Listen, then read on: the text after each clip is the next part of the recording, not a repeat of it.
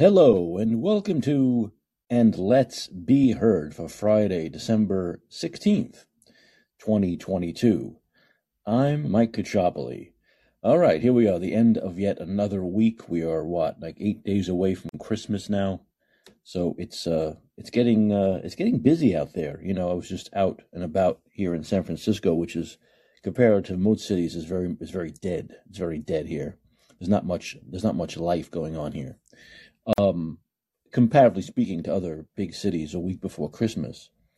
Um, and I'll, I'm going to talk later about a story about San Francisco, about the uh, the the deficit San Francisco's in. The, the mayor, London Breed, put out a tweet earlier today about what a deficit San Francisco's in, how we have no money here. So we'll talk about that later. But out and about, and there's more traffic than usual. A lot of traffic, a lot of traffic. Where are people going? Are people going to parties? Are people going shopping? What are people doing? Why are there so many cars on the street? This has always been the weird thing, especially here in San Francisco. Over the last year or so, there have been a lot of cars, but no people. So there are a lot of cars on the street. There's a lot of traffic, but there's no real foot traffic. And it's very odd. It's it's really really odd, and uh, it seems to be that way. Car traffic picking up, but not much picking up as far as foot traffic goes, um, which can only led me to believe there are no tourists. And you know, like many cities here, many cities in this country, come Christmas time is usually big tourist season, and there aren't that many tourists here. Um, and so it's just an odd feeling. It's weird having all these cars on the road, but not seeing any people walking or any any any feeling of like uh, you know exciting, real, energetic, energetic nightlife. Anyway, that's a uh, just an observation I make here. Um, but it, you know what? I wasn't expecting. I wasn't expecting Twitter dump number six on a Friday. I wasn't. I really wasn't expecting it on a Friday. But you know what? I guess Elon has figured at this point. You know, usually you don't dump things on Friday unless you don't want people to cover them. The White House, this White House does it a lot. You know, you'll dump something on a Friday afternoon because you know that you're not going to get any. There's no coverage of it, so they release it, but it's also buried. Um, and uh, I guess Elon Musk has figured no one's going to cover the Twitter files anyway, right?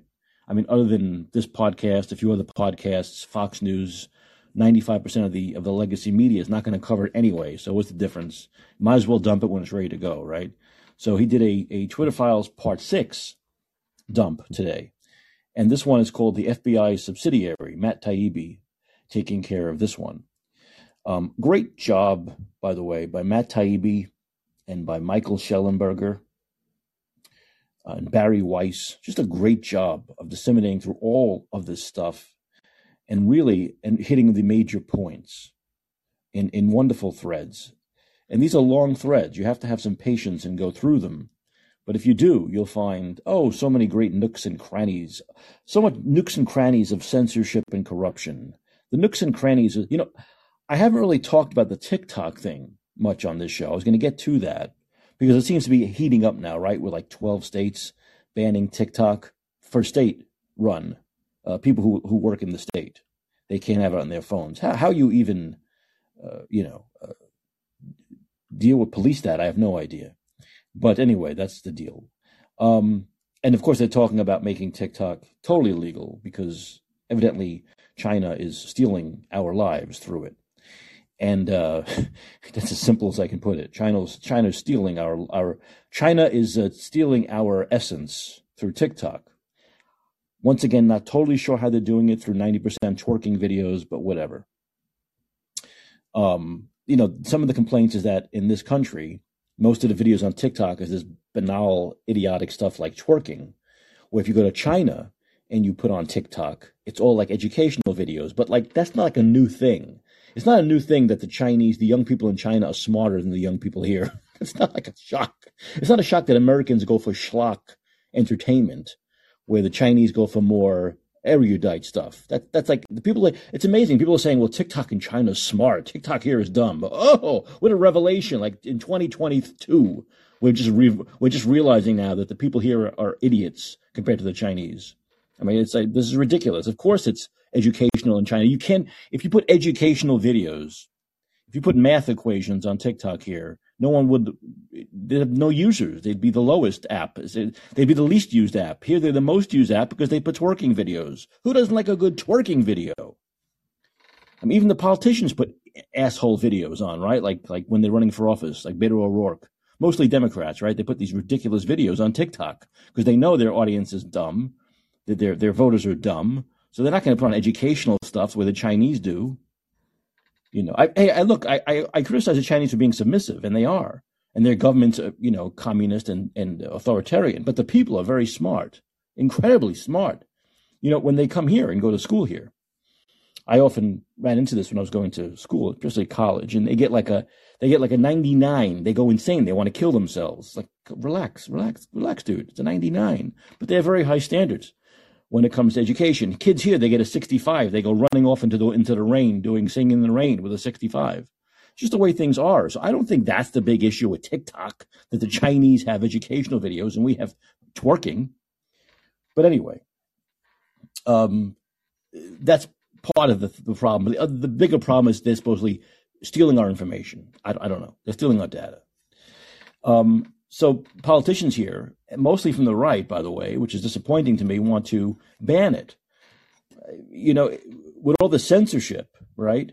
And with le- the left wanting to ban the right from Twitter and Facebook, I, I, find it kind of hypocritical that the right want to ban an app. They're supposed to be the the the uh, the, the, the party of freedom, right?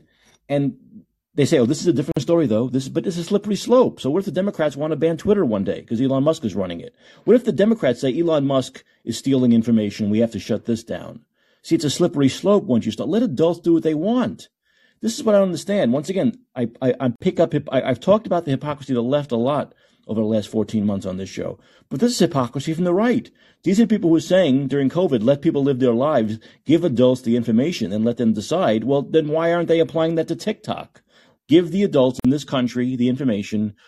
And I want facts. I want evidence. Just like I asked for evidence with COVID, I want evidence. Show me evidence. They're stealing stuff. Present it to me as an adult and say, now use TikTok or don't. Let your child have it or don't. This idea of banning things, I'm not for it. I don't care. I don't believe in exceptions.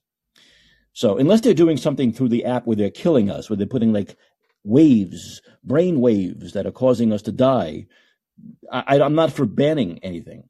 And so I think 12 states have banned it now. I think they're all, are they all Republican or most of them Republican? Except I've noticed, at least so far, Florida hasn't. I'm hoping Ron DeSantis doesn't do the ban because, you know, Florida is the state of Florida, right? The free state of Florida. I hope he stays with that and is consistent with that. With TikTok, give people the information. Give people the information, let them decide. Adults can decide for themselves whether they want their information stolen or not. Adults can tell their children. They have, you know, I hope that adults still have some control over their children in this country, and uh, and can tell their children not to put TikTok. Make sure their children, if they don't want them to have it, it's up to the up to the adult, up to adults. So I'm not for banning TikTok. And with this recent revelation of Twitter Part Six, the FBI subsidiary, where the FBI was basically stealing our information. This country was stealing its information, was censoring its own people and stealing information from its own people. The China thing is once again just a big hypocritical smokescreen. It's like, oh, China does this, but we don't do it. Well, it's worse when you do it to your own people than when another country does it, right? We can expect China to play these games, but we're playing these games with our own people. The FBI is doing it to their own people. And this is leading into the Twitter files, Part 6, the FBI subsidiary. And I think Congress should take care of this before they worry about an app called TikTok. The Twitter file, this is from Matt Taibbi. The Twitter files are revealing more every day about how we government, how our government, our government, collects, analyzes, and flags your social media content. Not China, not China, our government. Twitter's contact with the FBI was constant and pervasive, as if it were a subsidiary. Between January 2020 and November of 2022, there were over 150 emails between the FBI and former Twitter Trust and Safety Chief Yoel Roth. Yoel. Um, some are mundane, like San Francisco agent Elvis Chan. By the way, you'll see a pattern, by the way, I noticed reading through these earlier. A pattern is that a lot of this came from the San Francisco FBI Bureau. What a shock that would come from San Francisco to a company that's that's based in San Francisco with all left wingers running it. Some are mundane, like San Francisco agent Elvis Chan wishing Roth a happy new year, along with a reminder to attend our quarterly call next week. Others are requests for information to Twitter users related to active investigations, but a surprisingly high number of requests by the FBI to Twitter to take action on election information involving joke tweets from low follower accounts. I checked on some of these accounts. I was so upset that my account wasn't on here. I was upset that my account wasn't part of the FBI censorship.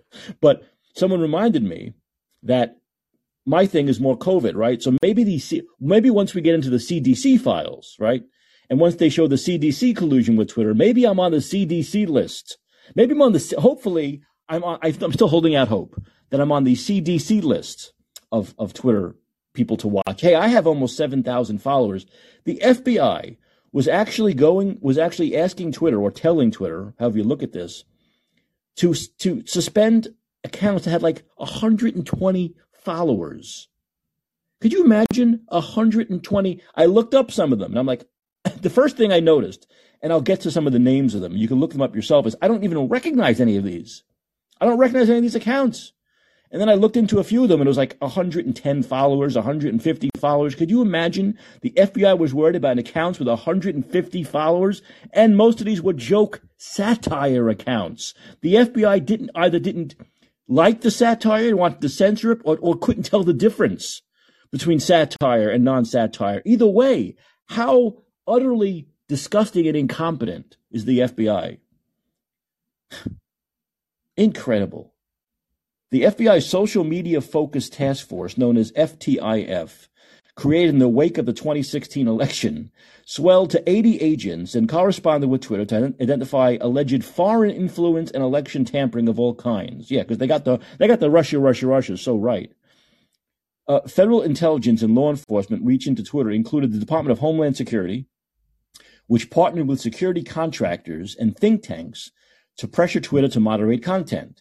It's no secret the government analyzes bulk data for all sorts of purposes, everything from tracking terror suspects to making economic forecasts. The Twitter files show something new and different.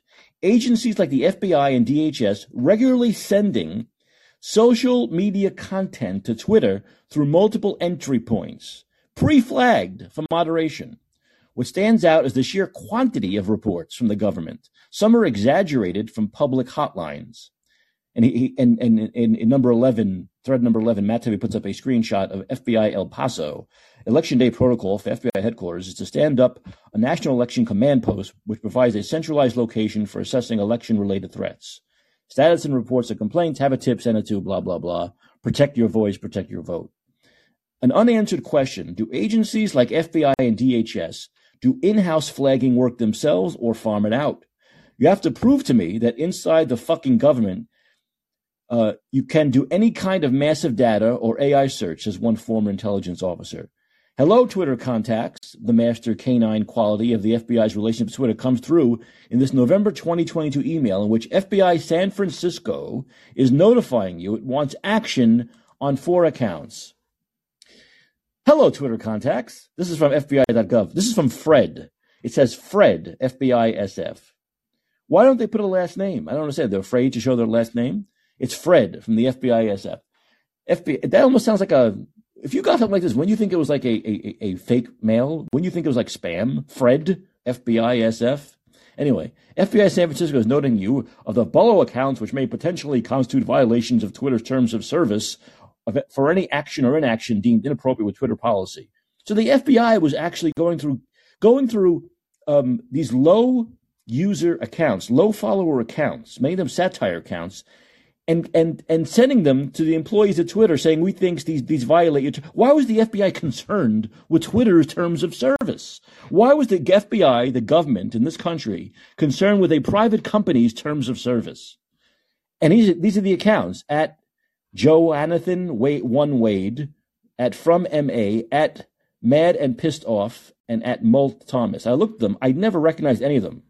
I, I've never recognized any of them, and I'm pretty big on Twitter. Maybe the CDC files, I'll recognize some, including my own.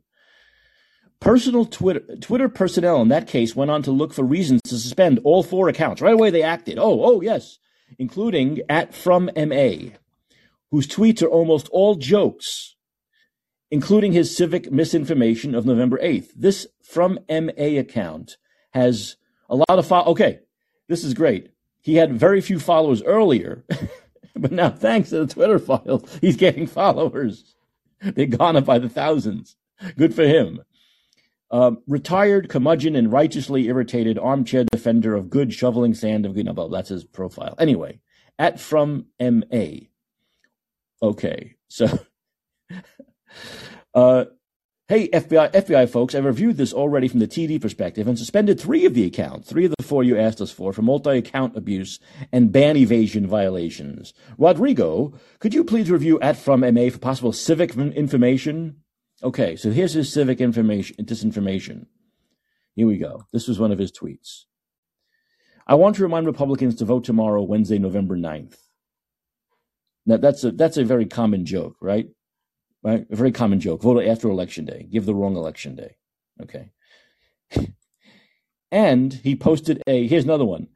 A, a proposed container ship if there's a worldwide recession. And it's like, uh, it looks like one of those, um, what do you, uh, votes, votes, for, votes from, uh, what do you call it? Oh, Jesus. If you look at the tweet, it's hard for me to describe it, but it's a little shanty boat. It's a joke. The whole thing's a joke, right? It's not to be taken seriously. So, civic misinformation is this guy saying Republicans vote December. Now, remember this. This is very important to. I, I didn't even pick up on this when I first when I first looked at it. This guy is a Democrat. So this guy is a lefty, obviously, because he wants Republicans to vote the day after Election Day. I want to remind Republicans to vote tomorrow, Wednesday, November 9th. I've seen it both ways. I want to remind Democrats to vote tomorrow. It's a joke. Okay? It's, a joke. The FBI didn't know that. This is a guy who had very few followers in the hundreds telling people to vote the day after the election as a obvious joke. It's a joke that's, I've seen a million tweets like that. Every election they do that. Are these people serious? Just to show the FBI can hi- can be hyper intrusive in both directions, they also asked Twitter to review a blue leaning account Obviously, that MA was a blue leading account because he wanted Republicans to vote the day after Election Day. I don't think, now, this is the only one I recognize. Everyone knows Claire Foster, PhD. Her tweets are so funny, but they're so well done that they've fooled me. So I guess they fooled the FBI too. I always think she's serious. She's like makes fun of like COVID craziness, but from the angle of it, looks like she's promoting it, right? So, but she's obviously making fun of it if you read enough of her tweets. I don't know if it's blue leaning. It might be, but I, I don't find her blue leaning as fine as COVID's concerned. I thought she's more red leaning. Anyway, whatever. The FBI wanted to remove wanted to remove her account for a different joke. Except here it was it was even more obvious that Claire Foster, PhD, who kids a lot, was was just kidding. So these are the tweets from Claire Foster. I'm a ballot counter in my state. And her photo's great. It's almost like it's a hippie photo. If you've ever seen her photo, her avatar is like a hippie photo with a bandana around her head. I'm a ballot counter in my state. If you're not wearing a mask, I am not counting your vote. Hashtag safety first. For every negative comment on this post, I'm adding another vote for the Democrats. So she's just joking. It's a joke. Okay. She's making fun of the mask wearing. Okay. And the FBI didn't seem to understand that. It's is this? I find this to be chilling, frightening, hilarious, disgusting, all at the same time. I don't know how you feel. Anyone who cannot discern obvious satire from reality. This is from, by the way, this is a response from Claire Foster when she found out she was targeted. Anyone who cannot discern obvious satire from reality has no place making decisions for others or working for the feds, said Claire Foster when told about the flagging. Of the six accounts mentioned in the previous two emails, all but two, Claire and the from MA, were suspended. At least, at least, the people at Twitter, okay, had the wherewithal to understand these were jokes. We'll give them that much credit, right? An internal email from November 5, 2022, the FBI's National Election Command Post. By the way, before I read this, even if it wasn't a joke, if you're such a fucking idiot that you think election day is a Wednesday, you deserve to not have your vote counted. You deserve to have your candidate lose. Who in this country thinks election day is a Wednesday? Is the FBI serious? Are they serious? In internal email from November 5, 2022, the FBI's National Election Command Post, which compiles and sends on complaints, sent the SF field office a long list of accounts that may warrant additional action. And so they listed all of these accounts, 25 accounts. I swear to you, as they go through them again, I have never heard of any of them. Nope. Do I recognize anything? Nope. Nope. Nope. Nope. And when your account is here, one account is at Trump two oh one one seven eight four. Obviously, they probably have about three followers when you have an account like that. Is that even a real account at Trump with eighty five digits after it? oh, Billy Baldwin. There you go. Okay, one of the twenty five is Billy, the actor. Billy Baldwin, Alec's brother. Okay, so it's a long list. Agent Chan passed the list on to his Twitter folks. Once again, Twitter folks from Elvis Chan, special agent in charge. Spe- Sounds like Men in Black. Below, please see below a, a, list of Twitter accounts which we believe are violating your terms. Once again, they're worried about Twitter's terms of service by disseminating false information about the time, place, or manner of the upcoming elections. Once again, if they knew, right, if they didn't know that the people at Twitter, their fellow liberal San Franciscans, were into the censorship, they would never do this. But they knew they were open to this kind of censorship and doing whatever the FBI told them to do. Whatever the government told them to do, they would do. Once again, this is the collusion. This is where the private company idea goes out the window. This is when the government is colluding with the private company to squash speech. That's a First Amendment violation. Fred, whoever the fuck Fred is, and Elvis Chan should be brought up on charges. Maybe, get, maybe that'll get me on the next FBI list. Let us know if you decide to take any actions against these accounts based on our tipper to you. Also, let us know if we need to issue a preservation letter. There was nothing better for the FBI to do. There's not real terrorism out there. We don't have real terrorists that want to kill us. That the FBI in San Francisco is doing this. This is why we have to stop these extra FBI. You know, Biden wanted to hire, the Democrats want to hire all these extra agents, IRS, FBI. It's enough. The government is too bloated they're not doing their job and they're just collecting checks. Twitter then replied with a list of actions taken. Note, there was mercy shown to actor Billy Baldwin. Hi, Elvis. Thank you for your patience. The team assessed the accounts you flagged. We've completed our review, and they've gotten rid of like five, and they kept like five others. Many of the above accounts were satirical in nature with the exceptions of Baldwin and something called RSB Networks. That's a right side broadcasting network with 874,000 followers. Well, relatively low engagement, though, and some was suspended, most with a generic thanks Twitter letter. Hi, Orion let you know that we have reviewed your appeal and your account features will remain locked or limited for the allotted time or pending completion of the assigned task due to violations of the Twitter rules attempted voter suppression, including attempted voter intimidation or providing blah, blah, blah, thanks Twitter. And unlike now, there's no there's no boss you can appeal to. Unlike now, there's no poll. We'll get to that later too. There's no poll put up by the boss using something called democracy to decide whether someone should be reinstated or not. Once again, we'll talk about that. Hold on to that thought. When told of the FBI flagging, uh, at Lexitola replied, My thoughts initially include one, seems like prima facie, 1A violation. Two, holy cow, mean account with the reach of a amoeba 3. What else are they looking at? I can't believe the FBI is policing jokes on Twitter. That's crazy, said Tiberius 444, another count they went after. In a letter to former Deputy General Counsel and former top FBI lawyer Jim Baker on September 16, 22, legal exec Stacia Cardea outlines results from her soon to be weekly meeting with DHS, DOI, FBI, and the Office of the Director of National Intelligence. I won't read it, it's very long. You can go on if you want to find it. It's number 24 in the, in the thread.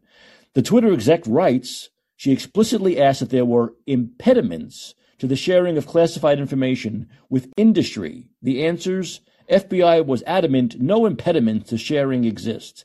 This passage underscores the unique one big happy family vibe between Twitter and the FBI. with what other firm would the FBI blithely agree to no impediments to classified information? So they were just giving these people at Twitter, like Yoel and Baker, classified stuff. At the and they want to go after Trump, right? At the bottom of that letter, she lists a series of escalations apparently raised at the meeting, which were already handled. About one, she writes, flagged a specific tweet on Illinois use of modems to transmit election results in possible violation of the civic integrity policy except they do use that tech in limited circumstances. Another internal letter from January 21 shows Twitter execs process an FBI list of possible violative content tweets. And they list a bunch of tweets that they want, that the FBI wants taken down. Here, too, most tweets contain the same get out there and vote Wednesday. Can you believe this? Trope and had low engagement. This is what the FBI spends its time on. Incredible. In this March 2021 email, an FBI liaison thanks a senior executive at Twitter for the chance to speak to you and the team, then delivers a packet of products. Was speaking with you and the team at Twitter last week. I wanted to flag a few products that were released today and early in the week that may be of assistance to Twitter. Let us know if you have any questions. Incredible. and this goes on and on. This is, and once again, you, you, you'll hear crickets from the legacy media, right? Crickets from the legacy left media. This is not a story. Oh, this is just the FBI doing, well, this is what they'll say. This is what they are saying. This is the FBI doing their job. This is their job to investigate this kind of stuff. No, no, this is what they're doing. They're, they're trying to maintain election integrity and make sure there's no blah, blah, blah, blah. No, no. What they're doing is violation, violation of the First Amendment freedom of speech. They're asking a private company to censor things. They're, they're spending their time. How this does not offend the left? I don't get. They're spending their time, our tax dollars. We're paying them, by the way. We pay them. We, we do. You and I pay them. We pay them. Do we want to pay them to spend their time on Twitter when they're actual terrorists who want to kill us? They're actual terrorists from outside this country and within this country who are trying, who are plotting as they're doing this, as they're worried about someone saying vote Wednesday, November 8th Someone's trying to kill us. Someone's trying to kill us, and this is what they're spending time on, worried about a private company's terms of service. And this doesn't offend the left. Once again, if, if Twitter were owned, once again, if it were owned by Elon Musk for the last four years and this was happening, the left would want to strangle Elon Musk. They'd want to put him in front of a jury. They want to sentence him to the gulag but it's simply because their side benefited or, and or their side owned Twitter that they don't care, that they didn't care, and they still don't care. Because as I've said a million times before, and this is proving it even more, the left doesn't like the Constitution. They don't believe in it. They don't believe in free speech. They don't believe in the First Amendment. They don't believe in the Second Amendment. They don't believe in the right to have to own a gun. They don't believe in it. They want those things changed. If they could change them, they would. If they could put a bunch of caveats in both of those amendments, you know they would do it.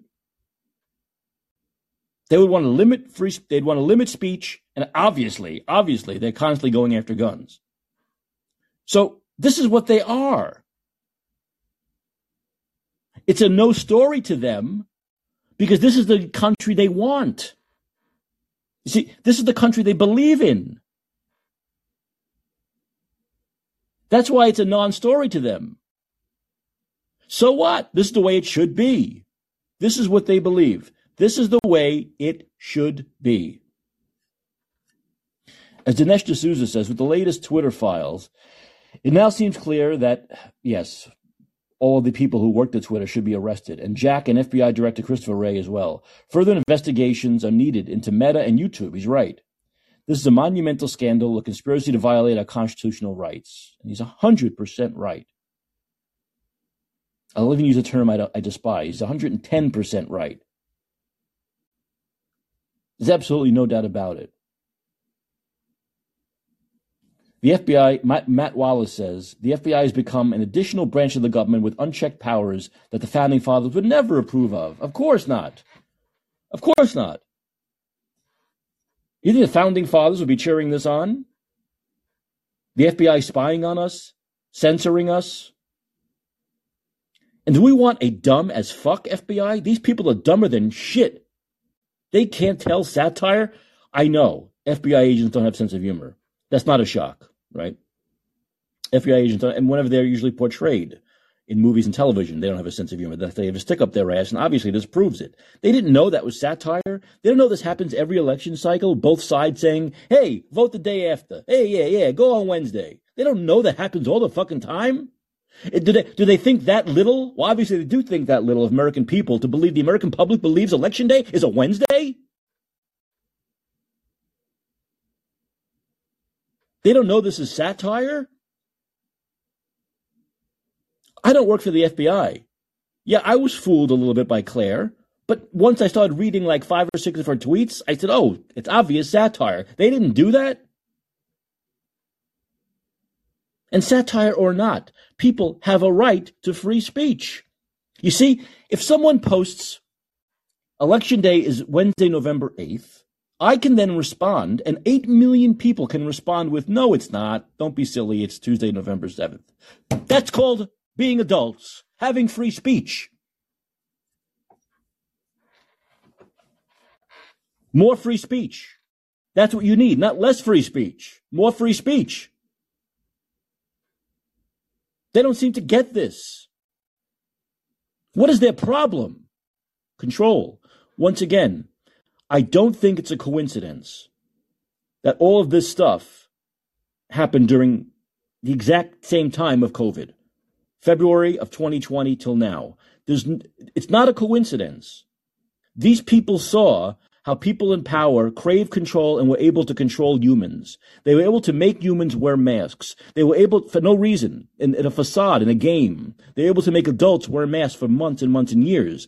They were able to make people close their businesses. They were able to make people get an experimental poison in their system. They were able to make people do that. So when you're at the FBI, you say, fuck, if Gavin Newsom can do that, this nothing ball, I can certainly do it. I work at the FBI. I'm an FBI agent.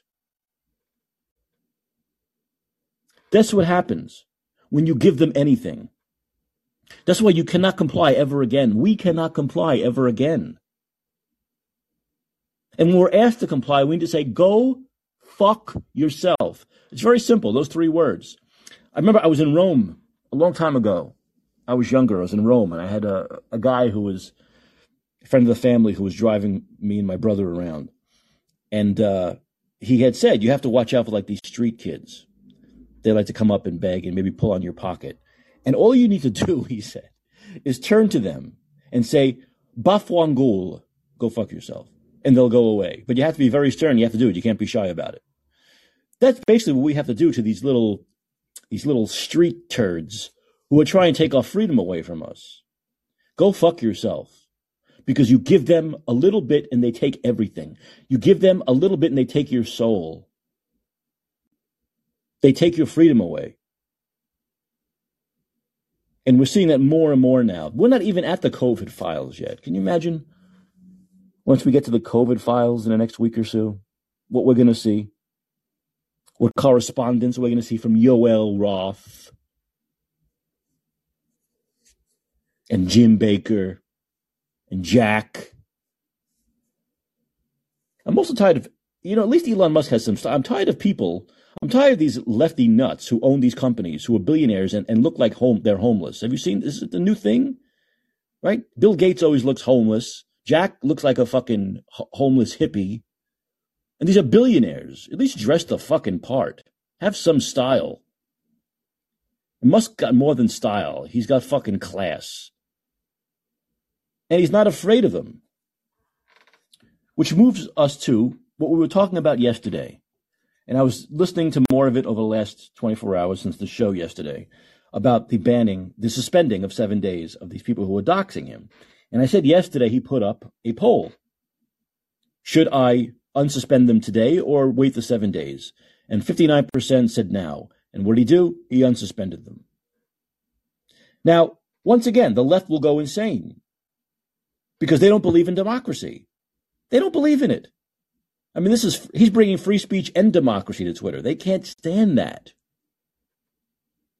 What if the former people who ran Twitter were as um, open and honest as Elon Musk is. When when Elon Musk bans people, he tells you, right? He told everybody. He could have shadow banned them. He could have shadow banned them like these little twits, these little scumbags that used to work at Twitter. There's interoffice emails that we didn't see. But Elon Musk doesn't do that. He says, I'm suspending them, and this is why. Okay? What if they had put up a, a poll? Should we allow the FBI to tell us who to censor and who not? How do you think that poll would have gone? But they didn't put up the poll because it was all secret. It was all secret because they know what they were doing was wrong. You see, Elon Musk doesn't believe what he did was wrong, and it wasn't. And putting up a poll wasn't wrong either. But they knew what they were doing was wrong. So they hid it. They hid it. So what Musk is obviously doing, obviously the facts show he's bringing freedom of speech and democracy to Twitter. He's trying to make Twitter, as I have said so many times, like the real world. Like the real world. And the liberals can't stand it. They cannot stand it because all they want is their control. They love and they crave and they crave it and they crave it and they crave it.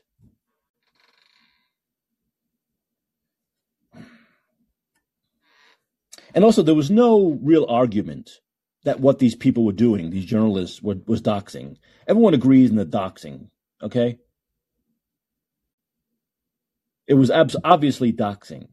The question was, should he suspend the doxing accounts or not? There was no question on whether it was doxing or not. I didn't see anybody, even the legacy media, maybe I missed it, questioning whether it was doxing. But the question was, should he suspend them or not? Because he really likes free speech. He wants free speech. So should he? Is it, is it a, is it a, is it a suspendable offense or not? Well, obviously 59% in that poll don't think it is. I think it is. And if they do it again, he should suspend them again. But the fact of the matter is, there wasn't the former people who ran this thing. They didn't put one poll up. They never put a poll up and said, "Should I? Should we unsuspend Dr. Peter McCullough?" This is what really gets me about the left too. These shit libs said nothing when actual doctors were suspended. Actual, real doctors, high profile, high rated, highly regarded doctors were suspended for giving real information about COVID that could have saved lives. People could have been saved. But they cried like children over these losers, these nothing balls who I've never even heard of, these reporters. I never even heard of them. These nothing ball losers being suspended for seven days for giving out info that could actually get people killed info that could help people not die, they didn't care about when those people were censored. But people putting up this shit doxing stuff, which can get people hurt or killed, oh, that should go. No, that should be allowed. That's free speech. Let's cry over those people being suspended for a fucking week. This is how the, the hypocrisy is so disgusting, and they're disgusting. And they're disgusting. As Elon said, if people at the New York Times, if if we were putting up, if I were putting up, if you were putting up information, real time information about where FBI, where where where, where FBI or where New York Times or Washington Post journalists are in real time, the left would go insane. The Democrats would want hearings. Biden would give one of his ridiculous speeches about how democracy is ending. And you know it. But they do it to Elon Musk, and oh well, he, can take it. He can deal with it.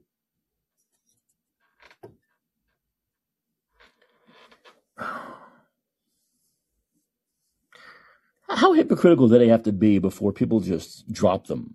Obviously, it hasn't happened yet, right? People are still voting for these people. Once again, because the hypocrisy is on their side. That, that's all it comes down to. The hypocrisy on there, and there, once again, I, I, I put up a poll I put up my own little stupid poll a few days ago saying, what's worse? What what mental illness is worse? Trump derangement syndrome, Musk derangement syndrome, or DeSantis derangement syndrome? The overwhelming majority of people said still it's still Trump. But if you look now, people are saying like, oh, Elon Musk is is worse than Trump. He's worse than Trump. See, it's coming out. It's coming out. Their derangement syndrome has is now flourishing. The Musk derangement syndrome has happened. It's obviously in, in full bloom now, Musk derangement syndrome. But once again, they don't care that actual doctors like Peter McCullough and Jay Bhattacharya were suspended and banned for giving information out that could have helped people live. It could have saved millions of lives. They didn't care about that. But this they care about. Elon Musk suspending people who put up information that can get him or other people killed. That they care about. And they don't see where their priorities are. And they don't care about FBI collusion. They don't care about government collusion with private companies. They don't care about real doctors being suspended for giving COVID information. But they care about nobody loser, quote unquote, journalists in quotes, put really bold quotes, giving out real time information where someone is just to be little fucking pricks and that Elon jet thing. And what the journalists were doing were linking to that. That's why he suspended them also. There was this question of, there was this ridiculousness that he was suspending uh, journalists for making fun of him, which is ridiculous. Millions of people make fun of him every day. And he said, make fun of me all you want. Just don't give out, don't dox me. Don't put my life and the life of my family in danger. That's all.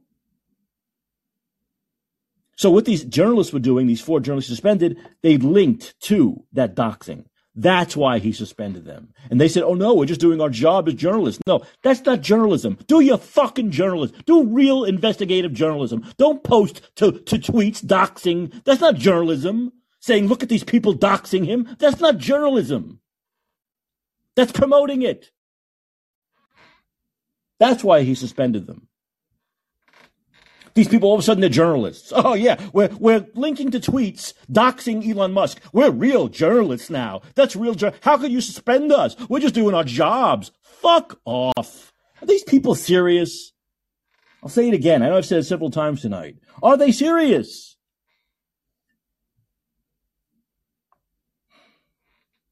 Why'd they get me so mad on a Friday? Elon should drop this stuff on a Monday or Tuesday because I don't want to get so mad for the weekend. So mad. I'm so angry. So angry.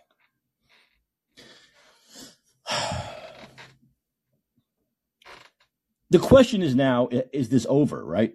There are many questions. First, once again, giving the Republicans more to do in a few weeks. This must be investigated. These Fred and this other jerk and this whole San Francisco office needs to be dragged in Send them to Washington, D.C. I don't care if they do fly them first fucking class on Elon's jet. Send them to Washington, D.C. and they all need to go up in front of Congress and have to fucking get grilled about this. They need to be held accountable for this stuff. There are a lot of people the Republicans need to hold accountable, right? A lot of people.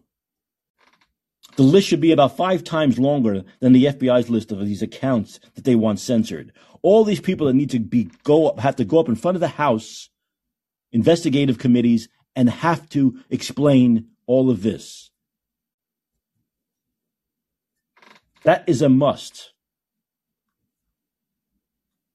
That's a must. I agree with the Dinesh D'Souza. They should be in jail. They should be prosecuted. But the first step, obviously, they're going to have to do, the more realistic step, is getting them, getting their asses on the hot seat in front of Congress next month. Hey, Daniel, what's up? Hey, Mike. Hey, how you doing? Good. Um, yeah, I was working all day um, today, and I just got home around 10 o'clock and uh, tuned in and saw the uh, most recent dump on the on the Twitter file. So thanks for, for going through that. Um, Sure. was there any indication of what's coming next? Have you seen any of that on Twitter? Uh, uh, ne- next dump, dump number seven. Yeah, I don't know. I, I- I'm hoping it's the COVID dump. We're getting closer now. I yeah, think it's COVID, right? We're getting closer to COVID because we did the Trump. That he's doing it in chronological order, right? He did the whole Trump stuff, and then he's doing the election stuff. So I'm guessing next comes the COVID stuff. Hopefully, hopefully. but but but no one said anything specifically about when to expect it. No, no, no, no. He said it's just coming. I mean, he said it was coming about a week ago. So he, he you know, it's there. It's just a matter of, I guess, getting it all together. You Yeah, know, uh, if I were if I were him, I would do it. I do it once a week because it's such a lot to go through. You know, it's a lot. So I. I do it once a week just so we can absorb it all over the course of a week before the next one comes out. So maybe that's what he's doing. It's been like a week between five and six. So we'll see. But I, I wouldn't be surprised if the CDC and, and COVID stuff takes up many, many dumps. I think I think they took a lot of dumps, don't you? Yeah, yeah, yeah. I think it's um, it, it if if he's gotten six out of this so far from from the Hunter Biden stuff and from the uh, FBI involvement, um, etc. I, I, would imagine there'd probably be six from just the COVID stuff as well. Right. As the, the impact that that has had on all our lives, it's um, yeah, just amazing.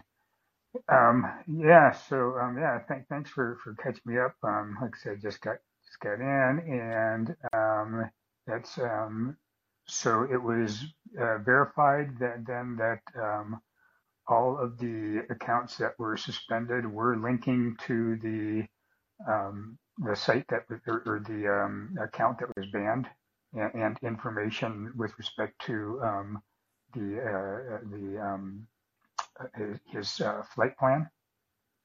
Yeah, so the flight plan stuff, from what I understand, is like it's uh, once again there's that there's that that you know arcane website that you can go to if you want to look at certain things but i think they want to change that because it's uh, I, have read I read something about they they're trying to change that where um, it becomes more private information um, and uh, I, so hopefully they will because you know I, I don't I don't think there's any right to know where any person has a private jet is. Why, why, why is that public knowledge?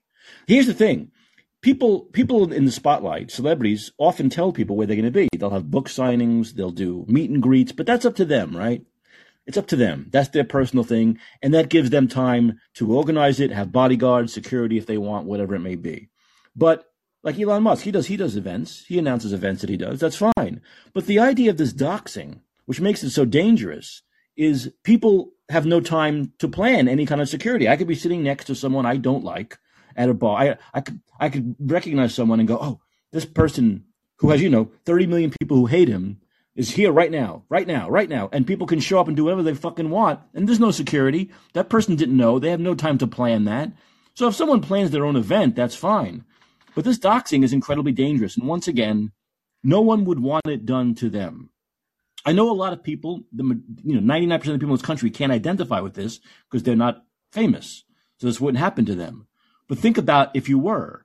Think about if you were. And I can think about it because at one point I was famous. Do you know that? No. Anyway, I worked at a radio station in New York and we had things like uh, broadcasts. We do live broadcasts from diners and stuff. And I know the feeling of having security because you know that someone might come and do something really bad. And I, I, you know, and I worked with Rush Limbaugh and Bob Grant and right wingers in New York City who were very, very hated by most of the people in New York and I was I was often afraid. I was often afraid that something would happen to them. And I can't imagine. Once again, we didn't have social media back then. I can't imagine them having to put in a situation where, hey, I see this guy sitting next to me. Um, you know, it could be anybody now, right? It could be Clay Travis, it could be Dan Bongino, it could be anybody like that, or the left, AOC or Rachel Maddow. Both sides, it doesn't matter. To have to deal with something like that is very frightening, and it should not be allowed. First of all, it should be illegal, but at least Elon Musk can control what he can control on his website, and I, I don't blame him. It's it's a very frightening thing. It really and remember whether you have thirty followers, whether you have let's say you're whether you're a minor celebrity with maybe 50 people who know you or a major celebrity with 50 million people, all it takes is one crazy person, right? All it takes yeah, is one crazy person who's got a thing for you. And yeah, that's all. It'd be interesting to, to find out from, from a lawyer that um, deals with this kind of stuff with, with, with privacy related issues. Um, how do you establish the expectation of privacy? Because that's one of the, it's from my understanding, one of the points of law um, is is is establishing whether someone has the expectation of privacy. So you walk down a public street you don't have any expectation of privacy. So no, of course not. Just right. to take a, a, picture of you right. and, and post it on Twitter, um, you know that that's it's it's legal. Whether it would be doxing or not, according to the Twitter rules, if it was uh, giving real time uh, uh, information about your location, then that would be doxing. Right. But it, but it, but it's legal, but it's against the, the, the doxing rules. So, so whether um, anyone has an expectation of privacy with respect to flight plan or not, I don't know how um, they go about establishing that as a point of law. Uh, nevertheless, it, it should it, it, should be considered doxing, and it, it has been, and um, and that it shouldn't be allowed. I, I, totally agree with Musk. Um, it, I think it's uh, an a interesting turn of events that he um, unsuspended these these accounts. He may just be kind of uh, uh, almost daring them to try it again. Well, hopefully they've learned their lesson. You know, I, I don't, I don't, I don't hold out any hopes because people like Keith Olbermann, they're, they're, total scumbags. They have no morals or values or ethics. So I, I, you know, and, and once again, they'll they'll use it as a badge of honor, right? A scumbag like Keith Olbermann will use it as a badge of honor if he's suspended or banned for good, right? He'll he'll claim the victim, right? He'll claim martyrdom. So I, I don't I don't hold that hope they're not going to do it again. But I would just get rid of them. I don't care. If I'm Elon Musk, I would just get rid of them. That's all. Yeah, I, I think what he did was was a was a good move, um, letting him back on because you know either either they're now going to behave, or they're going to double down and they're going to do it again, which will make them out to be the biggest a holes in the world. And, and then it, and then there'll be no controversy whatsoever from us to say, hey, yeah, you know, permanent suspension. Here you go. A guy I follow on Twitter named Jake Shields, who's a former MMA guy, very, very successful MMA fighter. And he used to live in San Francisco and he left like everyone else. Um, he wrote something that I found really interesting and I agree with. He found it really untoward, he used different language, that the right, the conservatives, were trying to take the side of these people who were doxxed. And I find that kind of gross because look at what they did to us for three years. Why don't we play their game? We know why is it that we have to be the good guys? Why is it we have to be the wimps and the pussies and the submissives? They had no problem, like I said. The left had no problem with real important people giving out real information that could have saved lives. They had no issue with them being censored. Not only did they not, they not cry about it, they loved it, they enjoyed it. Why are we giving in to them at all? We should not give them any satisfaction. I think I agree with that. I really do.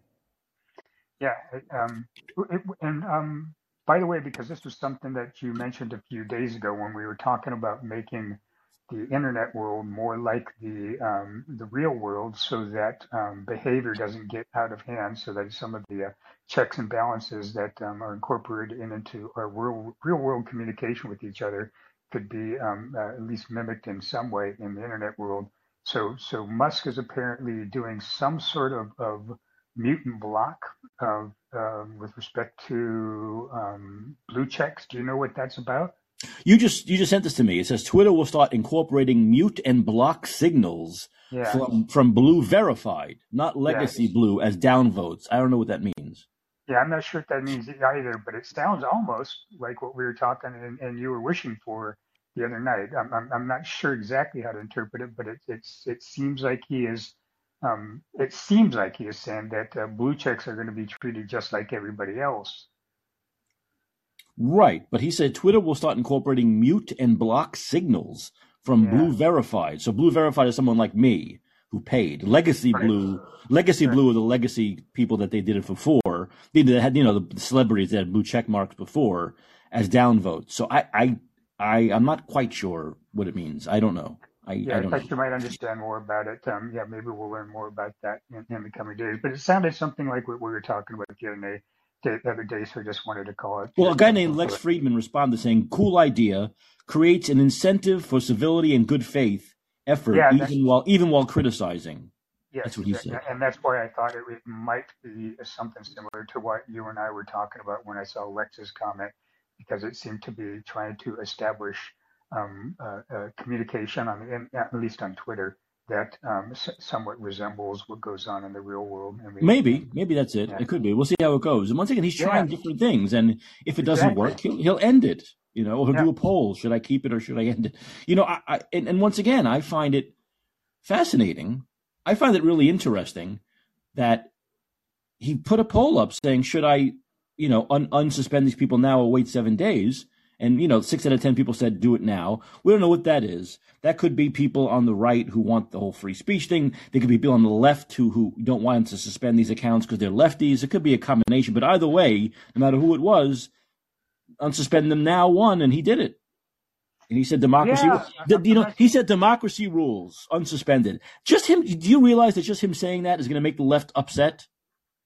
They're not going to yeah, give him any credit. Yeah, they're not going to make. They're not give him any credit. They're going to, you know, what they're going to say. They're going to say he's a dictator, and he put up a fucking poll.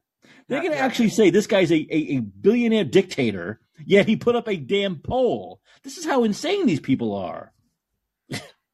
Yeah, they're um, they're really, really trying really, really, really hard to to to to, to paint him in, in a particular light, and, and they just keep failing over and over and over again. And the and the more they resist reporting on the Twitter file dumps, which they've been doing all along, that that that in addition is just going to make is going to reflect very poorly upon them. Um, did you happen to watch that um, Munk Files? Um, I sent you a link. The Munk Files debate that occurred about a, a week ago. Um, Matt Taibbi took part of it, and and um, oh, I'm forgetting the uh, Doug Doug McMurray, I think it was, was on hmm. the same side of the argument as as Taibbi, and mm-hmm. it was a proposition up for debate. There's four of them, uh, two for and two against, and it was uh, the proposition was uh, we should not trust uh, mainstream media. And Taibbi and and uh, Douglas, um, once again, I'm not sure the last name, um, they were arguing in favor of the proposition. It was it was a really interesting um, argument. Uh, but the re- the reason I'm bringing this up is because we're we're watching this this new like a formation of a new media, new me, news media. I think that's going on in in our culture and in, in our world right now. We're we're we're we're drifting away and pulling away from MSM because they've let us down so many times.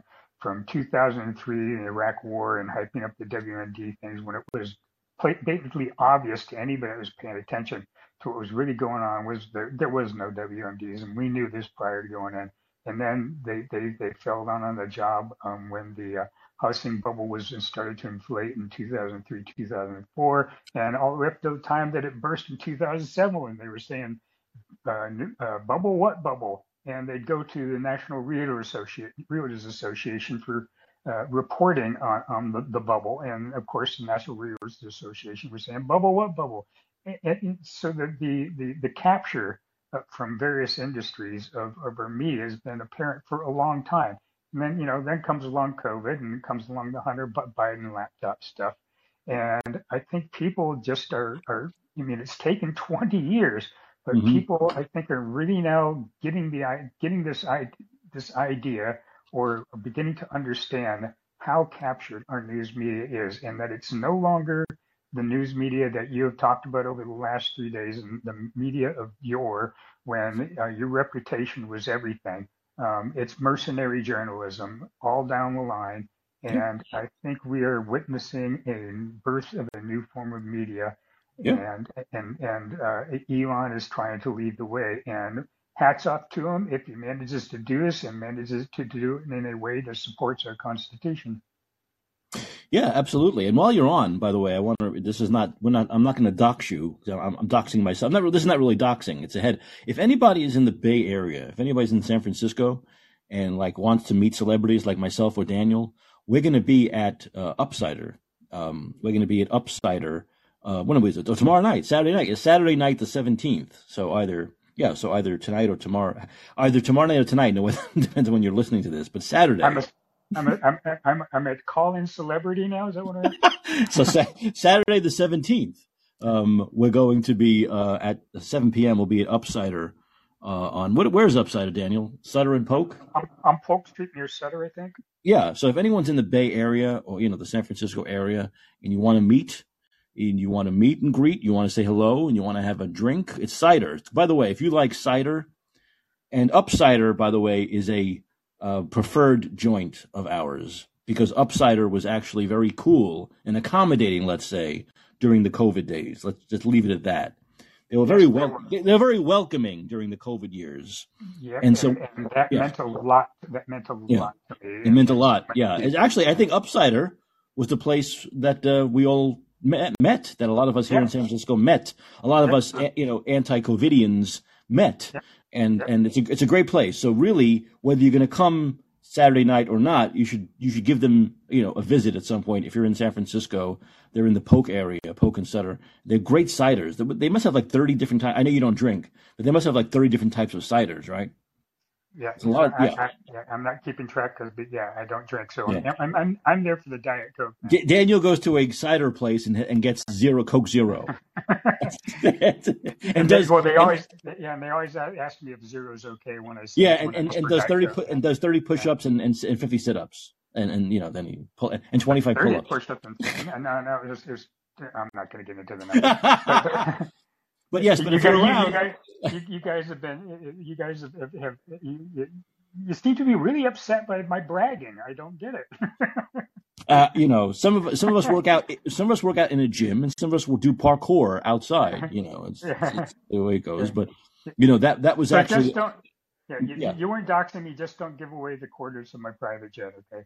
No, I won't do that. I, I won't do that. And by the way, we'll have plenty of security also at, at the at the at the bar. So plenty of security. So I think we won't have, any, won't have any problems with any with any San Francisco uh, terrorists bugging us. You know. So shout out to Gator and Heidi and everyone else that's listening. Have a good night. Yeah, have have a good night, Daniel. Thanks for calling. It's one of those sleepy. I don't know what it is. Sleepy. Friday nights are very sleepy. It's a uh, in call in.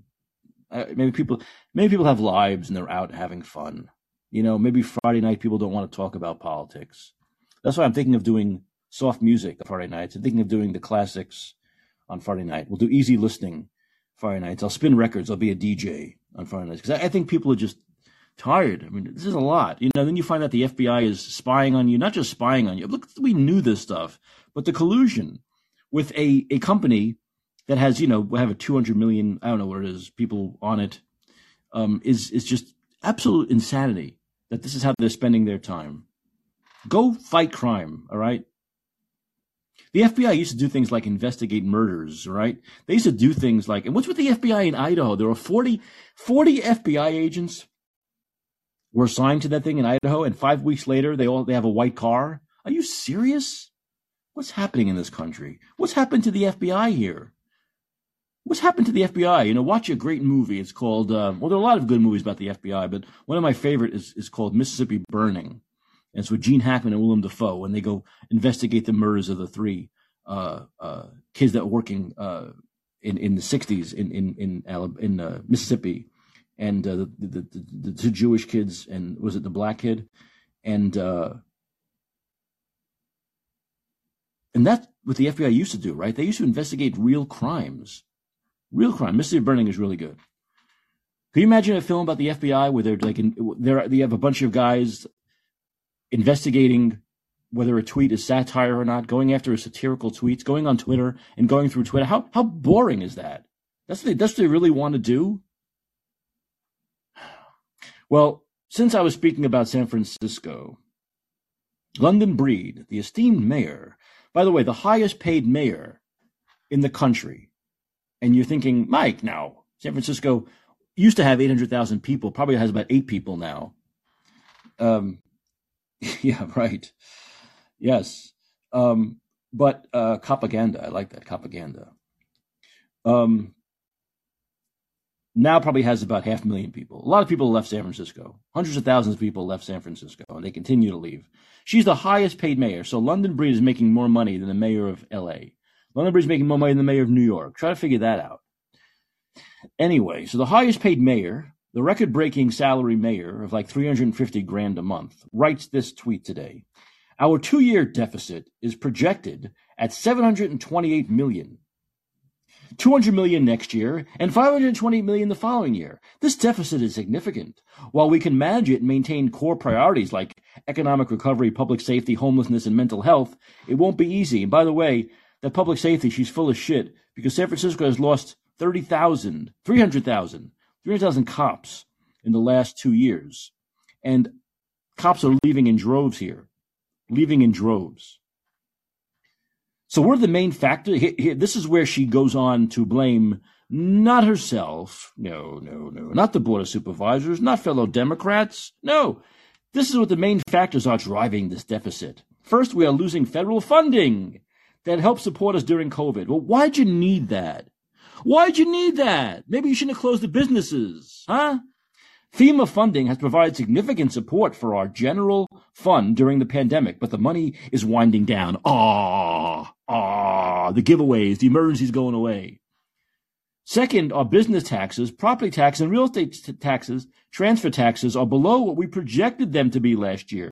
The one bright spot is that our hotel and sales tax is higher than we had predicted, showing that tourism is rebounding. It's not when she says tourism is rebounding, That's like saying when I own a restaurant, I go from one to three customers. That's a rebound.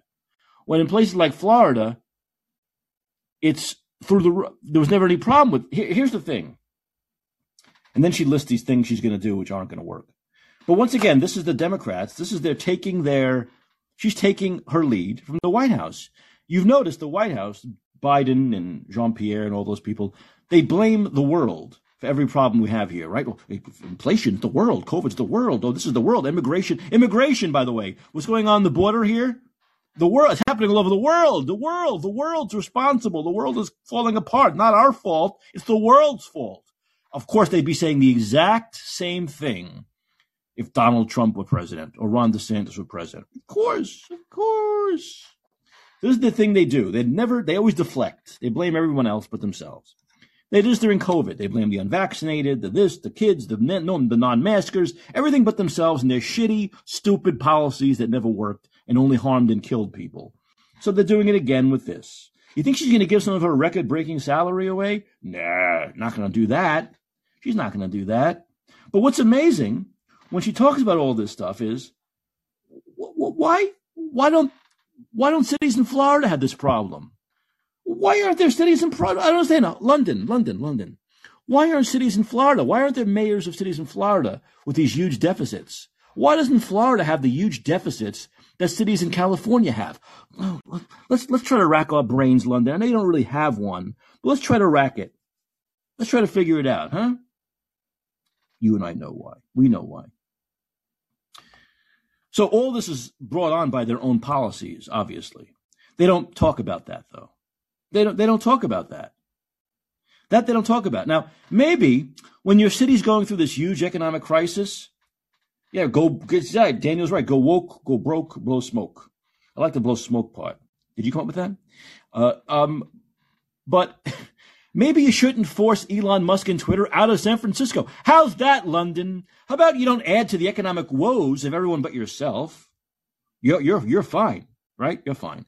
How about you don't add to the economic woes of everyone else by driving one of the few remaining corporations out, one of the re- a few remaining tech companies out of San Francisco, because you want to be a picayune, little spiteful bitch and investigate him for providing sleeping spaces for employees because you have a vendetta against free speech. You have a vendetta against what he's doing at Twitter, not making it an arm of the DNC and the FBI. And you want to punish him and force him out just to be a spiteful bitch and hurt your city even more. Not hurt you. You'll be fine. The board of supervisors making six figures. They'll be fine. People like me and the re- few remaining residents here have to suffer through this living in this shithole. Because you have to be spiteful and forced Elon Musk out and Twitter out as you forced every other corporation and tech company out of San Francisco and the hair gel king has forced him out of California with a smile on his snarky little fucking face.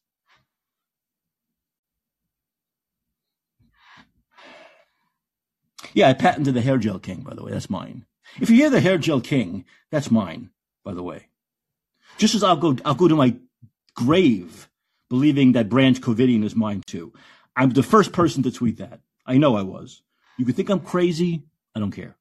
Branch Covidian is mine, and Hair Gel King is mine. People have made fun of his hair gel before, but they never called him the Hair Gel King. That's mine. I own it. TM, trademark. But this is amazing. This is the, once again the hypocrisy of these people. But they know their voters are dumb. Their voters are dumb. They know it. The Democratic voters are dumb. The Democrats in this city, anyway, are very dumb. They'll believe this. They'll believe it's COVID. Oh, COVID, nothing you could do. Nothing you could do. COVID, nothing you could do. But they don't know what's going on in Florida because they've been so afraid of air that they've been holed up in their apartments, in their, in their luxury condos for the last three years, watching CNN and MSNBC, that they don't know that Florida has never had any of these problems for three years. Not one of these problems that they had for the last three years. And if you bring that up, they go, yeah, but everyone's dead. Yeah, their economy's good, but everyone's dead. Everyone's dead. Forget the numbers. They don't care about numbers and real facts and science. They never asked for it, so they don't care about it. They never asked for it. When the White House says, get booster number 27, because this one we know works, even though we said the first 26 worked and they didn't, believe us now, it saves millions of lives. Where's the data? We don't got to show you the data. We're just telling you. So these people believe this shit. They believe whatever their Democrats say, whatever their cult leaders say, they believe. So London Breed knows she can put a tweet like that, and Micah Chop would be very upset, but a lot of a lot of people will be, you know, praising her. Thank you for being so transparent. We know COVID. There's nothing you could do. It's COVID. Nothing you could do, man. Nothing you could do. Oh, I despise these people. Have you figured that out yet? That I really despise these people? I really do. And I have to live amongst them. It's like a horror movie. I live amongst them. That would be a good title for a horror film. So San Francisco's in deep shit. You didn't need London Breed to tell us this. All you need to do is walk around the streets here and you know we're in deep shit. By the way, myocarditis is now the third leading cause of sudden death in children and young adults. It was never even on the chart. Nurses and doctors before COVID never even heard of it. They heard of it, but they it was very rare cases. Now it's the third leading cause of de- sudden death in children and young adults. Nothing to see here. Normal. Nothing to do with the vaccine. Lee Fang, who I believe is isn't Lee Fang in San Francisco? Yes, he is. Lee Fang said the FBI pulled hundreds of agents off financial crime. This is what I was talking about. Listen to this. They pulled hundreds of agents off financial crime to war on terror stuff in the 2000s, resulting in missigned to the financial crisis, incentives to invent terror plots. Now tons get assigned to social media, so they inundate Twitter with takedown requests for joke accounts. This is what's happened. This is what's happened to our FBI. The FBI, we can equate that with my with my criticism of journalism. There's no real FBI anymore, and there's no real journalists. They don't do their jobs anymore. They're political activists. It's the shit. The journalists being political activists is bad. The FBI agents being political activists is frightening because they have much more power. The power the FBI has is insidious. It's very powerful and it's dangerous. And these are political activists. They're not doing their job anymore. Journalist's job is to investigate. FBI's job is to go after real criminals, find real terror plots, go after the bad guys, find the bad guys, not the people tweeting on Twitter that the election is Wednesday and not Tuesday. Oh man, I get so angry. So angry. I better get ready to cue up my Hollywood music because I need to transition. I need to transition to something light before the weekend hits. If anyone wants to call in, you can. I might sound angry, but I'm not going to yell at you unless you're North. I don't see him in here today. But um, yeah, and North said something yesterday which I was thinking about. I shouldn't, I, I have to admit I was. And that was this masturbation site, Mastodonian, Mastodon, that supposedly he mentioned this that I, I and I've never heard anyone talk about it other than him that Twitter blocked that Elon Musk blocked Mastodon because people who were blocked, this Mastodon person, it's supposedly like a, a competitor for Twitter. I've never even heard of it. It can't be very popular. I've heard of Gettr. I'm on there. I've heard of I've heard of uh, Truth. I'm on there. I've never heard of Mastodon, but uh, oh, it, it's all liberals. It must be a great site. It must be so much fun. Um, was he said Elon Musk banned him supposedly from Mastodon, saying don't don't be on don't don't waste your time on Twitter. Come to my site. So Mastodon was trying to take their business away. Was trying to take Twitter's business away through these tweets, and Elon Musk banned him or suspended him. By the way, if that's the case, I have no problem with that. How would you like? Once again, I'm all for making Twitter more like the real world. How would you like if you were a restaurant owner and you're sitting in your restaurant and some sh- and some schmuck from a new restaurant down the block comes in. It starts going to all your customers at every table and saying, don't eat the food here. Come to my restaurant. Let me tell you, my, my grandfather owned Italian restaurants in New York. That person would end up on their ass on the street. Would you allow that? If you were a restaurant owner and someone came into your restaurant and was going up to the people eating and saying, don't eat this slop, slop. Come to my new restaurant down the block. How, how would anyone even do that? How, how, how long would that person last? It's a business. It's Elon Musk's business. You don't have the right to use his business to try to take his business away and give it to yourself. So I have no problem with Elon Musk getting rid of the guy. I would have done the same thing. Once again, let's look at this as though it's the real world. Would you allow this stuff in the real world? Would you allow someone in the real world to come into your business and take your customers away? No. You would knock, you would chase that person out of your business because you have every right to chase them out right? You have the right to serve who you want to serve. It's your business. Would you allow in real life someone to scream. If you were a known person or anybody, someone to scream, hey, he's here right now. He's here right now. Come get him. Would you allow that? Would that be allowed in real life? No. So we should allow it on Twitter. What we don't allow in real life, we should not allow on Twitter. What we allow in real life, we should allow on Twitter. Freedom, democracy, free speech. And draw the line in areas where we draw the line in real, real society. But we don't. Maybe Musk is. And I, I'm all for it. Maybe Musk is, and I'm if that's what he's doing, I'm all for it. 100%.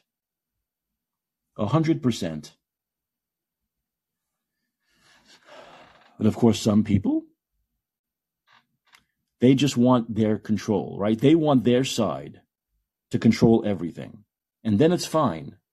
But when the other side wants to beat them at their own game, forget it. Forget it. Not allowed. Not allowed.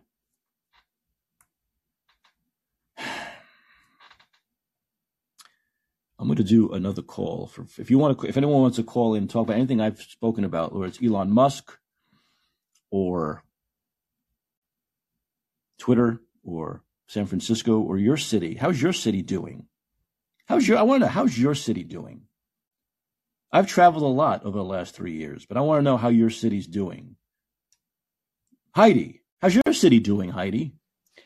My city's okay. I'm in Las Vegas. Oh, you're in Vegas. Oh, Yeah. I used to, I lived in Vegas for two years. How long ago? Uh, a long time ago. I lived the last time I, I lived in Vegas from '96 to '98. Oh, okay. I I arrived in 2011. Oh, okay. So you've been there for the last decade, basically. Yep. Yeah, you you Yeah. you, you arrived when Vegas was really like exploding. I mean, it really exploded. Past explosion.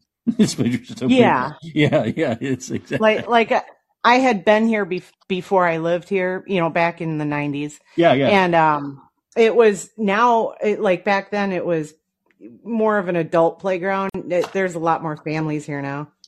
yeah. they're a lot more I- I- accommodating. I, I, pre- I prefer the adult playground. Yeah. yeah. I, I do too. I have to admit, I have two, two young children. Um, so I kind of get it now, but, uh, but yeah, Yeah. when I first moved here, it, we didn't have the kids and it was so annoying. All the strollers that we had to like walk around. Oh, yeah. shit. Absolutely. Yeah. Yeah. Yeah, absolutely. But yeah, Vegas. Let's see. I was in Vegas. The last time I was in Vegas was about a year ago, and I um I was there at the well, yes, I guess it was maybe this time last year, and they were still doing the mask shit, you know. And I remember it being so bad where like I'd walk into a convenience store on the strip, and they'd be like, "Mask, mask," you know. I'm like, "Are you? This is a, this this is Las Vegas? Are you kidding me?" Yeah, I, I- I'm really, I was really upset that the casinos ever went. The casinos have so much power that they, they could have, they could have easily said, "Go take a hike. We'll do it the way we." Yeah. want." But they got the, they got the government payoff. Did they get a government payoff there? Well, Yep. take, take the Mhm. money and and fuck the government. You know, do Yeah. that. You know, they have a lot of power. They they didn't have to play by those rules if they didn't want to, because they run the economy. You know, you know, they run the economy in the state. They run. That's why yeah. Nevada yeah, has like absolutely. Yeah, I heard Nevada had like 15% unemployment or some or 15% inflation because Vegas was either locked down or people weren't going for for a while. It really hurt the economy there, big time. Yep. Yeah, Yeah. It was creepy. You It know, like creepy. right at the beginning of the yeah, uh, at the beginning of the COVID thing. The schools shut down. My daughter uh, had just started kindergarten that year. They put her on remote learning. Can you imagine that with a kindergartner? Yeah, that's that's It was that's, that's that's uh, that's that's very very sad. Yes, it was. You, you wrote, And I blame Fauci. you, you of course of course you wrote he's not letting me back on. You mean you mean Elon? Yeah. Yeah, that motherfucker doesn't care about the little people. Wait a minute. Fuck that billionaire. Oh, wait a minute. Wait, when were you banned? Oh, I was banned a year ago. But I've I've uh, appealed it three times in the past, you know, ever since he took over. So, what's the is the appeal process the same as it was before? Because I haven't been banned during his venue during his. I don't think I even tried to appeal it, uh, or maybe I did like way back at the beginning. Yeah. But um, it, so I don't really know. You know, like for a long time, I didn't even bother. You know, within that year, I Yeah. didn't bother. And then when I the with the whole thing with uh, Elon taking over, you know, and saying everybody's going to get let back on, I'm like, fuck yeah, okay, I'll try. You know, and like I said, I tried three times.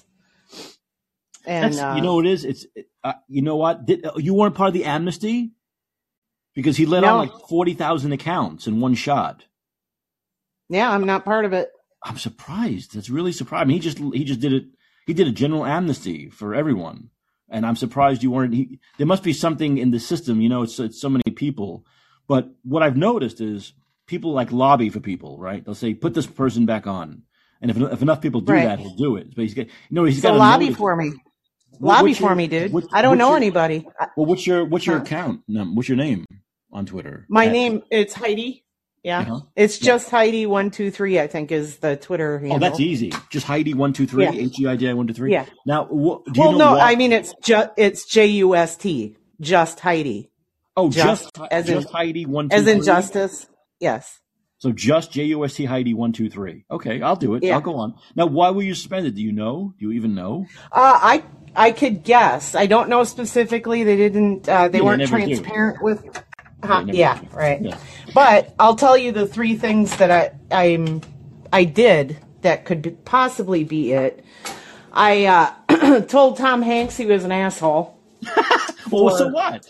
So what? Uh, because because after the post, he said that uh, he still said Julian Assange was a criminal. So I'm like, fuck you for not standing up for Julian Assange no, after no, doing so, that so you called the celebrity an asshole. So what? I think they can handle it. Yeah, yeah, I I, think think so. too. I don't think. And then uh, I harassed Meghan McCain for a while, basically telling her she was a piece of shit of a human being. Uh, not, I've yeah, I think I might have actually used those words. Huh? Cursing But is again-. That's not. See, I, Yeah, again, she should it's be so able to handle ridiculous. it, Yeah, right? it's so ridiculous. that They considered cursing at a celebrity, at a at a wealthy person, to be like bullying. it's so stupid. I know. It's so, it's Yes. so idiotic. It really They're is. poor, delicate sensibilities. Yes, Yeah. right. Yeah, I mean, And then, bullying, um, bullying usually has to do with having power over someone. I don't think you have power over those people. So, you know, it's ridiculous. And what else? Was there anything else?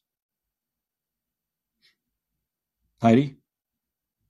Did I I found Heidi? him basically on his life, his history, oh. and and and how he got to where he's at and what he does with it. So I sent that to him like three times. But there was nothing. there was nothing like, you know, there's nothing like like egregious like putting a swastika. No, no, I didn't dox anybody. I didn't threaten anybody. No, Yeah, nothing right. like that. All right, I'll, I'll, No, I'll, I, I was just I'll tell Elon. Huh? I'll send. I'll send it to Elon. I'll say, could you please check this count out and bring? How many? Did you have a lot of followers? nah. I don't Did you think think so. Did you think about just creating a new account? I thought about it, but unfortunately, I was stupid and tied my my phone number to it, and I can't. Uh, well, I suppose I could try getting another phone number from my, you know, my uh, what do you call it, from T-Mobile, but I don't know. I'd I have to go. It's Are they only using It's phone on my- numbers now? Are they, do you have to have a phone number? Or is it email? You have to. well, well, now you have to have a phone number. You didn't have to before, but that's what I'm saying is I was stupid and I tied it with my account. oh, I see. I see. I got you. I got you. Okay, but now you can't just use an email. You have to use your phone number. So you have to use the same phone number, and they'd know it's you. I, I got it. Okay. Right. Yeah, right, right. All right. Well, I'll- just tweet it out. I'll see if he, hopefully, he responds. He doesn't. You know, it's- Elon Musk must get about, you know, 18 million tweets per second to him. Oh yeah, So- I'm not holding out much hope. He, he really needs to. I know he'll respond to some people randomly, but I think he has to just be at the right place, the right time, and see it. I think that's the way it, it really goes with these with these with these celebrities with millions of followers. He's got like 120 million followers. You know, it's like they Yeah. really need to see. They need to get lucky and catch their eye, and then they'll respond. But he does respond to people. All the, he, he responds to regular people all the time. It's just a matter of getting getting to him. You know, getting at the right time. You know, Right, so right, I've, right. I've tweeted many times. He's never responded to me, but I do see he responds to people. So we'll try it, right? What can we? Yeah. we we'll try it. Yeah. It can't hurt. And like it's not that important to me because I'm not like a uh you know, a personality. You know, I'm not like an influencer or anything. I, I really am just a nobody. And uh i if I really wanted to get back on, I could just go get like one of those pay as you go phones. You know what I mean? And, and start a Yeah. different account that way. Yeah, Yeah. of course. Yeah, there are a lot of ways to do it. There are a lot of ways to do Yeah. it. A lot of ways to get around the system, you know. But I think I think they really want to. I think he really wants to do this even more now, where you know he he wants to make sure that real people are going on, you know, which I can understand. You know, so Yeah. the problem with bots is they can make up emails, right? You can have a million emails, you know. Right. So that's that's that's the problem with that. Well, Someone- it's it's also a possibility of data mining too. You know, you have to be okay. Yeah. I was gonna say, just so you know, I identify as a conspiracy theorist, and my pronouns are told you and so. I like it. I I like. told I heard it. On, I got. I can't take credit for it. I heard it on Redacted with Clayton and Natalie Morris, but Uh-huh. I, I don't know. Yeah. Okay. So, but I love it. Yeah, we, you Told you and so. Ooh, look at all Yeah. those thumbs up. Look at all those thumbs up. Probably me and, me and Gator talk quite a bit. yeah, exactly. Told you and so. All right, I like that. All right. All right, So, what, what do you do in Vegas? What's your What's your thing? You work in a Um, casino? well, right at the moment, and actually, uh, partially because of the lockdown, I'm at home with the kids. Right. Uh, I got a seven and a five year old, but um, I used to do optical, you know, like glasses, Mhm. Inspecting and selling them and that kind of shit, Mhm. um, and teaching people how to put put contacts in, Mhm. and um, and I also did medical billing for a while. Okay. I used to work for uh, United Healthcare Mhm. as a claim processor. Just you know, dumb little jobs, nothing special. My first job when I was 17 years old, the first real job I ever had was at a, at a, a place called Cohen's Fashion Optical. Cohen's Okay. Fashion Optical, and they're they're very big in the East Coast, very big in New York. And uh, and my job was, I would I, I found it to be a fascinating job for a 17 year old. I would you know when they make they make the lenses, you know how they make you know that they make it and they that, that machine. You know, it carves it out, and it's Yep. that's what I did, I- and I tinted them. I put them in little tinters, and I tinted Yep. them. And I, I, I thought the, for for a first job, it was great. Well, all kids were working at McDonald's and Wendy's and doing that kind of crap. I was working at a place, and I was actually making glasses, and I found it to be Hell pretty yeah. fascinating. I it to be pretty Yeah. I, I really I really liked working in in the lab, and I tried getting a job uh, a couple times at at local labs because not many places um, have in store labs anymore. right. Uh, but um, they they don't hire me because they they look at me and they think I should be in sales. I guess. Oh, I see. Well, you know, sales is a good job. If you can get it. I hate sales, I- I- I- especially in optical. yeah, Yeah, just- because it's I- all upselling. It's very much upselling. Yeah, it is. It really is. It's a yeah, it's a Yeah. con, it's a scam. Yeah. I, I know everything is in capitalism these days, but Yeah. it just I hate I hated the um what do you call it? The sales goals pressure. Oh, of course. You know, any always- job, any yeah. job with a goal is not a good sales job. But most of them do have some kinds of goals, you know. But if you, you know, some of them you work on just commission. Like I know when I Mhm. worked in when I worked in radio, the salespeople who sold ad spots worked on pretty good commissions, and that wasn't really that much of a high pressure. You know, there are some jobs where it's just the. In other words, if you're working for a top-notch TV or radio station, people want to advertise, right? Right. So it's easy to get cli- it's easy to get clients. They're always going to be there, you know. Um, and and so that kind of a sales job is great. You know, the sales jobs where it's like built-in clientele are great sales jobs. The shitty ones are like going door to door with a vacuum cleaner. I've done that too. yeah, selling uh selling um AT and T Uverse Yeah. service. Oh, You remember go. that shit? AT&T Uverse. Yeah. Yeah. You know, speaking of Vegas, you bring back all these memories. Uh, when I when when I first lived in Vegas, before I got my radio jobs there, I did. Oh my God! You know, this was big in Vegas. It probably still is. You know, like the uh, the telemarketing stuff. You hmm know, where, you sit there in the phone and you tele and you go through the Yeah. phone book and you and it was for some organization that had to do with the cops, and they were like they were like an, they weren't a, a, a real cop organization. They were like an or they would use the cops' names in order to sell shit. Okay. You know, and it was so terrible. I mean, I remember sitting in there in like a, in those those drab rooms full of like 30 people. We all we all had a phone. We're all on the phone. Like an office space. yeah, but it's like it's like and it's like those offices they, they they put them up and they take them down, right? You know, you can you can Yes. build them up and, and, and, and in one day and then take them down in one day if you have to. If you got to get out of town. yeah, yeah, You know? yeah. Fly by night operation. yeah. Yeah, but have you seen the movie though, right? Office Space. Oh, oh I loved it. I loved Yes. Office Space. Office Yeah, Space was, was one of my favorite movies. Yeah, yeah, when he un- when he unbolted the the one wall and just Yeah. knocked it down so he could see out the window. I love that. well, yes, you know, if you could come in Saturday, that would be that's a great. And, and, I love that. Sunday too. That would be great. Gary Cole, yeah. Gary Cole was so great in that role. That one of the funniest role, comedic performances ever. You know, because he got that kind of a guy, that boss down pat. I mean, really. Yeah. You know? Yeah, he was perfect. Very good casting. yeah, so that, that was one of my crazy jobs. I did this crazy telemarketing thing when I was in Vegas. I was really young. I was like in my early twenties and I needed a job. And so I like did that. I was like, oh, the worst. It's so, I hate cold calling people. That is the, Yeah. that's why I, you know, I've, I've volunteered on political campaigns and I hate doing the, I hate doing the calls. I hate calling people. You know, you get them like they when they're having dinner. People don't want to be bothered. You know that.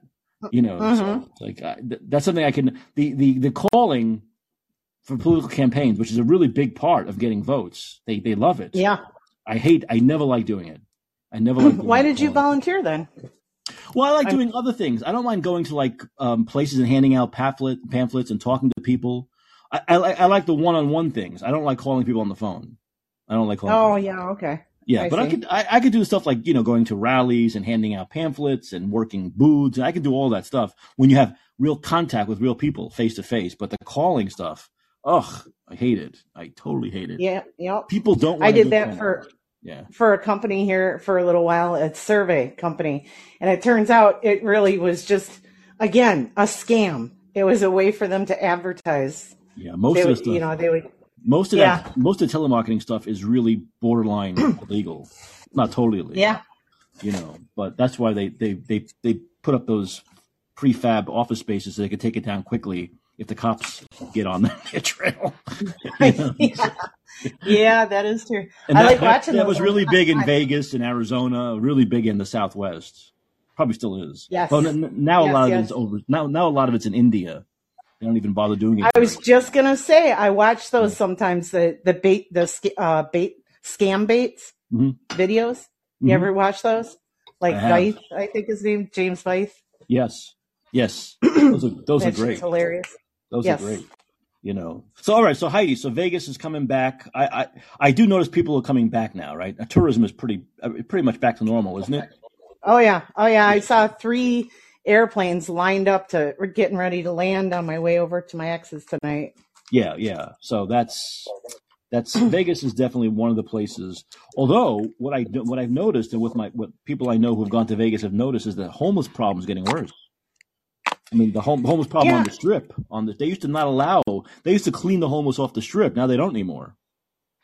I don't know. I don't. I don't go down there much. Yeah, locals Not- never do. the Lo- locals rarely Yeah. do. Locals rarely do, Yeah, unless yeah. they have someone in town they're visiting. But um, it's it's it's getting to the point now. I think where it's so bad that they can't clean them out anymore. They can't get them off the strip. There are too many of them. yeah, you know. yeah. I wouldn't be shocked so people are starting I mean, to sour on that. because yeah, because it doesn't snow here or get icy or anything like Nope. that. And Nope, nope, nope. Good good weather year round. Pretty good weather. You can't complain. Can't complain. Oh, the summers can be brutal. Obviously, that's the problem. The oh summers- yeah, it's like Yeah. stepping out into an oven. Right. The summers can be pretty, bef- until the sun sets, it can be pretty dangerous to live in that all the time, to have to Yes. live in that all the time, you know. But Heidi, thanks for lightening this up because it's going to lead me to my film review. So thank you. This is perfect. All right, you you made the perfect transition. Thanks for the call. I appreciate it. Yeah. Good night. right, Thanks. All right. So here, this will lead into this. Let's hope this works. It should work. Hold on a second. Okay, let's see.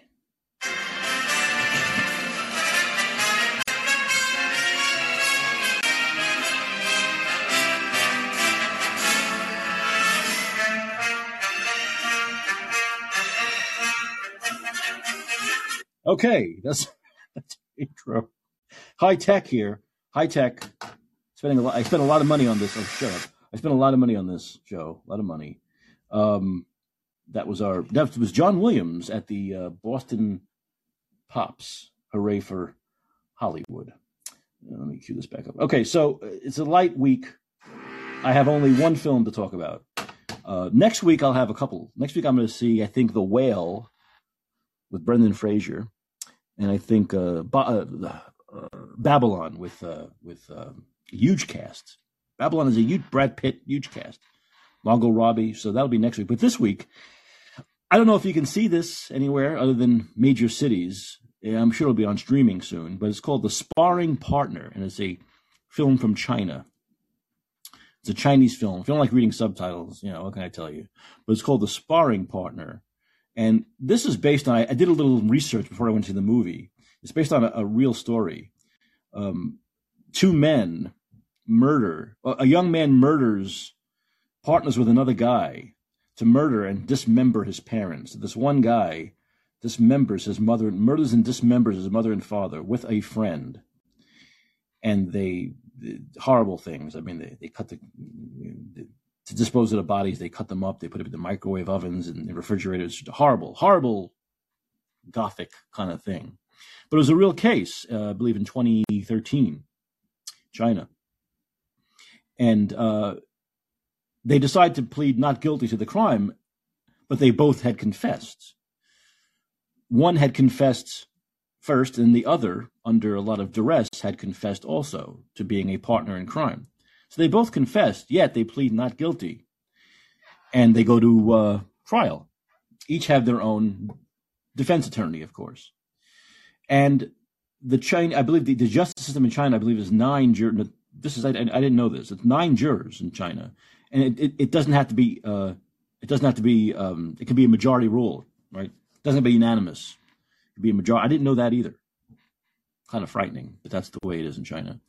Um, and so anyway, so this, it, it really details the crimes, how the men met, their crimes together, they commit together, and the jury system. And a lot of the film takes place in the jury.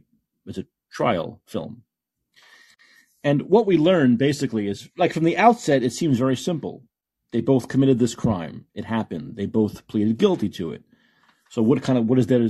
What kind of a film is there? Well, the amazing thing about this is there's a great film, and it really has to do with the idea of if crimes are actually committed, can someone be led to that kind of a crime? Can abuse as a child be led to someone doing this to their parents? Can one person be forced by the other person in this idea of these two men doing it? Can one personality dominate the other and make them do this? Is one person lying about the other person being involved? And all this comes out in the in the in, in the really intense well directed, incredibly well lit, suspenseful courtroom scenes. Um, and basically, the film is about nothing is, especially when it comes to the justice system, nothing as as it appears to be, nothing is as simple as it may seem. And the film also opens it up. It doesn't all take place in the jury system. It opens it up where they do have some scenes that that visualize, in other words, the jurors outside the jury, uh, the jury room they'll take them out into the real world, also into the crime scene, and place them in the crime scene, just to try to open it up a little bit more, and not, I guess, make it so, you know, everything set within the the the court and so claustrophobic. But it is very claustrophobic. Those court scenes are incredibly, incredibly tense. The the one who kills his parents, the one whose parents are murdered, is is more of an arrogant personality. Uh, uh, having claimed to have gotten the sure end of the stick his whole life, having been beaten by his father. Uh, he's more kind of arrogant and and confident and sure-headed about what he did. The his friend, his sparring partner, if you will, is an overweight guy who um, tried to kill himself earlier in life, ha, uh, has failed relationships, is kind of a real what many people would consider low IQ loser, and the performance that that actor gives I'm trying to get their names because they once again these are, yes. So uh, Angus Tong, and I don't know how to pronounce this name. It's Pui Tung Mak, P U I T U N G M A K. It's it's too bad this is a foreign film because it's not going to be seen by a lot of people. Both performances are great by Young Wan Ian, who plays Henry Chung. He's the one who his parents are killed. He's the more confident, arrogant one. And Angus Tong, played by Pui Tung Mak, is the is the fat, overweight, low IQ one who everyone considers dumb and easily manipulated. And that also plays into how the jury decides his fate in the end. Of course, I'm not going to say how it works out. But his performance is absolutely stunning. It's it's really one of the best performances of the year. I hope it gets some recognition. Maybe it did in China or it will in China, but it, it deserves to get recognition at the Academy Awards because his performances at first you see this guy as a, just this, this schlubby fat loser, but when you see how he is possibly, through his point of view, manipulated by the detectives and by the police, they recognize that he is subservient. They recognize he is not a confident person, and they really starve him. They deprive him of sleep in order to get this confession, and that also plays into the the jury system and the the trial. Um, but his performance goes from you go from feeling incredible empathy to him to incredible sorrow to just a, a just a, a gut wrenching performance by this guy. I, I, don't know. I've never seen him before. I'm going to look him up now. Pui Tung Mak. Let's see if there's anything else he's done that I may have seen. I haven't seen many Chinese films lately. Um, no, in fact, shockingly, it looks like he's only made two films. Yes, this is his second performance, something called Zero to Hero last year, and this year the sparring partner. That's amazing. This is his second film. It's a stunning, stunning performance, and good performances, intense, top-notch performances all around, but especially, especially by him. Um, I recommend it if you can find it. It's called The Sparring Partner. If you want to see a foreign film, this is out of China, uh, directed by Chuck Tin Ho. Very good. Frankie Tam wrote the screenplay. It's really worth seeing. It really is. Um, if you like courtroom dramas, this is for you. Really good, really intense, well written courtroom drama. Uh, and in the end, not many answers, which is what I like about film. This is what I like about foreign films. The American films have to give you an, a real answer too often at the end, right? We have to have a distinctive answer. We have to, you know, have conclusions that we can all grasp. But this leaves you with more questions about what may have happened, what the reality is, who was really guilty, who wasn't guilty, you know, who took the lead, who followed, all of that stuff, um, in a great dynamic that plays out between these two um, these two men. So the sparring partner, I, I truly recommend it, and really highlighting the performance of Pui Tung Mak as Angus Tong, superb, absolutely superb. Okay, that's the one film I got this week. Like I said, next week we'll have um, we'll have The Whale and Babylon. And is there anything else I want to talk about? No, I think that's it. I think we should end on that note. Okay, so it's been another exciting week. And like I said, I hope the COVID stuff comes next. Hopefully it will in the future dumps. Uh, I want to thank uh, Daniel for calling. I want to thank Heidi for calling. I see Gator was out there listening. And have a great weekend.